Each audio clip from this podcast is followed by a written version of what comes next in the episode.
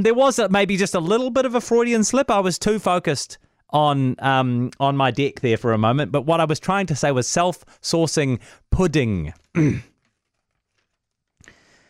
one of those things that happens in broadcasting from time to time. Kevin Milne is with us this morning. I'm sure he's made a few slips at his time, but um, maybe none as embarrassing as that. Kia ora, Kevin.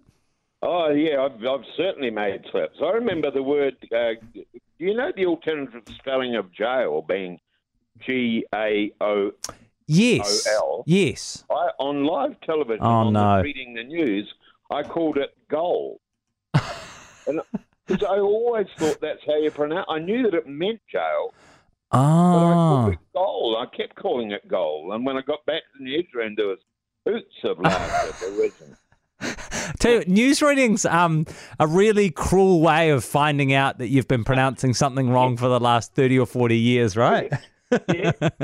it's about as it's about as cruel as it can get, but never mind. No, I can always um look if I if I couldn't laugh at my um many mistakes, then uh, I'd be in a whole lot of trouble because I certainly make my share. Hey, Kevin, um, you are delighted this week about a new street name.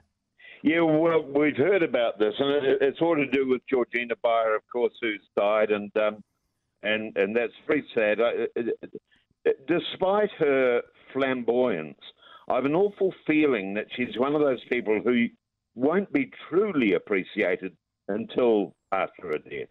For for all that she was, for all she achieved, she didn't seem to me to get what she deserved after she left Parliament. I remember being astonished to read that this champion of human rights was virtually broke and struggling to find a job after she left Parliament. How could that be? Former MPs and former mayors walk into well paid jobs. She had been both. Uh, she had a wealth of experience, a ton of charm, a load of contacts. Perhaps most special, she had a way of making others feel good about themselves. Could it be she struggled to get work because corporate New Zealand still didn't know how to deal with an openly transgender person? What do you think? uh, Yeah, yeah, yeah, maybe. I, I always found that strange as well because, I mean, she was a very, very accomplished person. Yes, absolutely, and charming. Yeah. But anyway, all that aside, the Carterton District Councils unanimously resolved to name a new street after its legendary former mayor. That's terrific. It's to be called Georgina Beyer Way. Perfect. I hope that Wellington will do something similar to remember. If not a street or building or something significant that keeps her name and her colourful life shining in front of all of us. Uh, do you have any thoughts on that? Jack? Yeah, yeah, I, I think so too because, uh, you know, it's one of those things that, um, you know, even in the modern context, like, it. It's kind of only now that I think we're really fully appreciating, and there's obviously a lot of you know um, like debate, but also a lot of momentum behind transgender rights and that kind of thing. I- think it, it makes her the the timing of her achievements all the more remarkable, don't you think? Yeah, absolutely. Yeah. Actually, I've been thinking about how little we celebrate our heroes by naming prominent places after them.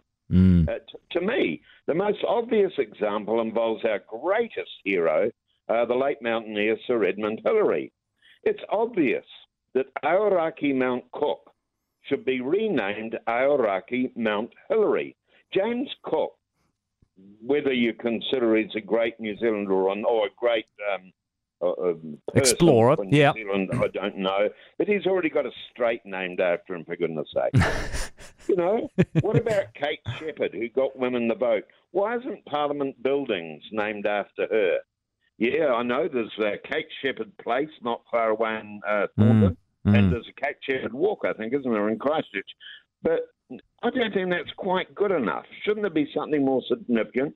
I've been reading about the Englishman, an idiot by the sound of it, that Eden Park's named after. Apparently, he never knew that a park in New Zealand had been named after him, and he certainly never visited the place. Why isn't Eden Park called Jonah Lomu Park? Why aren't the stands named after Colin Meads, George Nepia, and Richie McCaw? You know. Anyway, Yeah. we're about to get Georgina by a way. You, you can even sing it, Jack. Georgina Byway. Kevin, I've embarrassed myself enough this morning in the 10 minutes of our show. I'm going to leave that one to you. But I totally agree with you.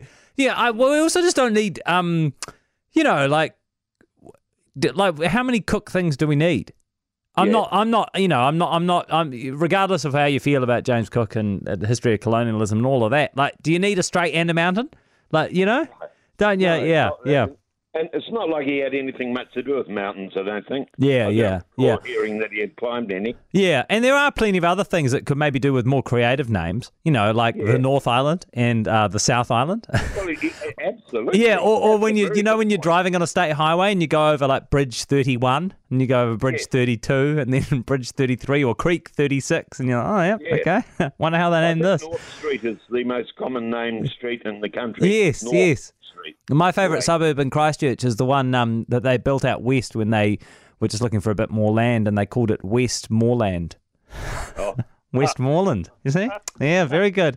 Um, yeah, I'm, I'm sure there'll be plenty of thoughts on that. Thank you so much, Kevin. This week on the Parenting Hangover, we have a very special guest, Hamish Blake of Hamish and Andy fame of the podcast How Other Dads Dad is our guest on the podcast. He's like a dad that I definitely idolise. I'm really excited for this. Here I am freaking out about what we're going to talk about, and then we both just agreed like a minute before it started, just banter to him like he's a regular dad, and that's what we did. And he's just a legendary dad. So I'm I'm stoked for you guys to hear this one. The Parenting Hangover with Clinton Jordan. New episodes every Thursday on iHeartRadio or wherever you get your podcasts.